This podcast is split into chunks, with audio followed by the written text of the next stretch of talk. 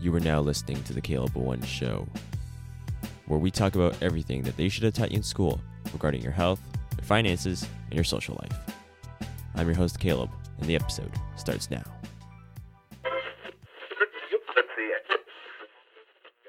Welcome to the Caleb One Show. I'm your host, Caleb One, and let's uh let's talk about procrastination. um, I don't know if you're watching this and you're procrastinating, but uh, you know, just procrastination is in all of us. Let's face it, it's in all of us. And I always say procrastination is the killer of hopes and dreams, and um, it's what halts a lot of our momentum. So I want to share with you guys how to overcome it. Um, this may this works for me. I'm not sure if it will will work for you or not, but as I always say, take the best and leave the rest. To overcome procrast uh, procrastination, yeah, procrastination, you have to be ambitious. Meaning, you have to be willing to do it. I know that sounds very counterintuitive. I'm like, huh, I don't, I don't understand. Um, procrastination is your brain's way of conserving glucose and energy. Um, it doesn't want to do it, right? You have to overcome it by being more ambitious, right? Not overly ambitious, but it should be a willingness to do something, right? Um, maybe it's, uh, you know, uh, if you're doing in if you're in real estate, maybe your ambition should be like, hey, I want to go out there and you know talk to people. I want to go out there and sell them a house, give them a better life that they want to do. It, uh, you know, ambition at the end of the day is more or less I want to do it. But the other way of overcoming procrastination is what I call urgency, meaning you need to do it. You know, what were to happen if you didn't sell any homes? If you're a real estate agent, well, okay, I live a shitty life. I can't my, I can't put my kids through college. My wife will divorce me. It almost comes from a side of neediness, right? Where in dating, it's not really that attractive, but you know, we're not talking about dating in this case. We're talking about business. Um, neediness is what could get you started. Now, here's the balance between the two of them. And you sh- there's times when you should uh, uh, you should use two of them, right? There's a time of when you should use one over another. It's not one better than the other. But the balance is 80-20, like the Pareto principle. You should be 80% ambitious, meaning you should be wanting to do it. And not just that, on top of it, it brings something called flow. I'll probably put it in the show notes. Uh, a book. It's called Flow by Mikhail Csikszentmihalyi. Uh, go check it out. He talks about that moment where it's not considered work, but you're doing something, and uh, you uh, enjoy it, right? You like it, right? Gets your blood pumping, right? That's that's where it is. For that's where uh, you should be in your career, whether that's entrepreneurship, whether you're an employer. Um, that's where it should be. Flow, find flow, right?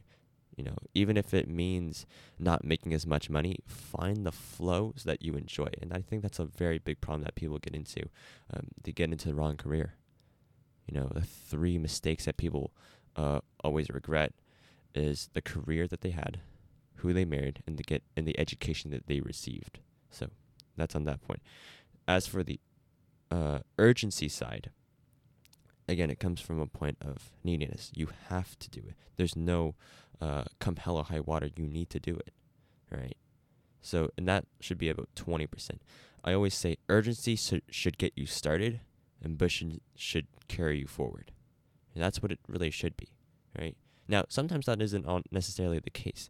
Let's say you're in a bad part of town and you're walking an alleyway. I don't know why you would be, but you're walking an alleyway and some, you know, two guys, um, you know, come from behind and they're following you, that's a point where urgency and fear kick into place. And that's when you should either fight or flight.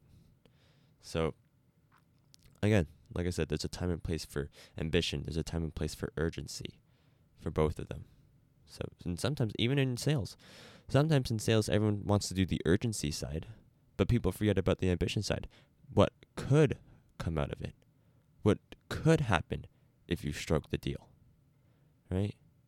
Now, if you ask smart people like Dr. David Buss, who studied evolutionary psychology, he always says that there's only one main motivator, and that is fear, trauma, pain, anxiety.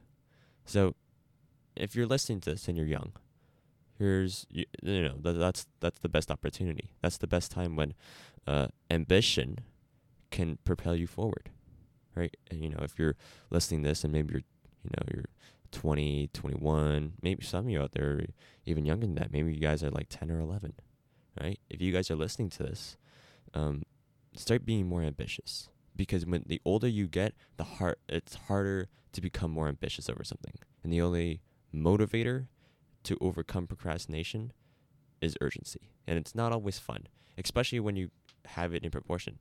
Um, let's talk about if it was 80 20 in the inverse. 80% was urgency, 20% was ambition. Now you're no longer operating from a point of thriving. You're point you're operating from a point of survival and fear. And that messes up your brain. Um, you're you'll never be able to be happy. You'll always be limited from because of anxiety, cortisol, um, overall stress. Like it's not fun. It's really not. So if you're out there and you're young, you're able to develop uh, more ambition over certain things. So I guess that's how you. Uh, I know I'm very long-winded, for sure, but uh, that's how you uh, overcome ambition. Uh, sorry, overcome procrastination. In my opinion, it's through ambition, meaning you want to do it. You have uh, some incentive to do it. Maybe it's like, hey, maybe it's money. You know, maybe it's one of the four motivators. I'll probably get into that maybe next episode or something like that. Um, you you have this willingness to do it, right? Where you can have the possibility of opening a flow where it's not considered work and you're enjoying it, but you're not really like sitting down and stuff. You're not, or not really uh, sitting down. It's more or less um, you're always wanting to do it. Uh, that's I think that's the best way to describe flow. Um, you kind of have to experience it firsthand to really understand what I'm talking about. Like right now, I feel like I'm in flow. I feel like you know I love talking. I love learning. You know, I love influencing people, getting others to think for themselves.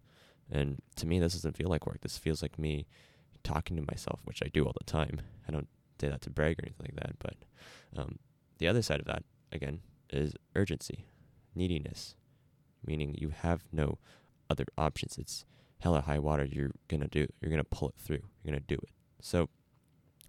Uh, I hope you guys found that helpful. If you guys are listening to this on YouTube, uh, leave uh, leave a comment in the section below. Uh, what do you guys think about this? Was it helpful? And uh, tell me some of your stories and your experiences and how this helped you. For sure. Um, you guys are listening to this on uh, iTunes, leave a review. What do you guys think about this stuff? Right? Maybe it's maybe I'm on the right track. Um, I've run this through a lot of smart people, and they say, "Yeah, you're on a you're on the right track." If you guys listen on, on Spotify, um, I don't know if you can write a review on Spotify or not, but uh, I just hope you guys enjoy this one. If you guys think that this is a five star, a four star, give me you guys give me an honest rating so I can be better and I can reach out this content to other people who are in, in need of it for sure. So I hope you guys enjoyed that episode, and I will catch you on the next one.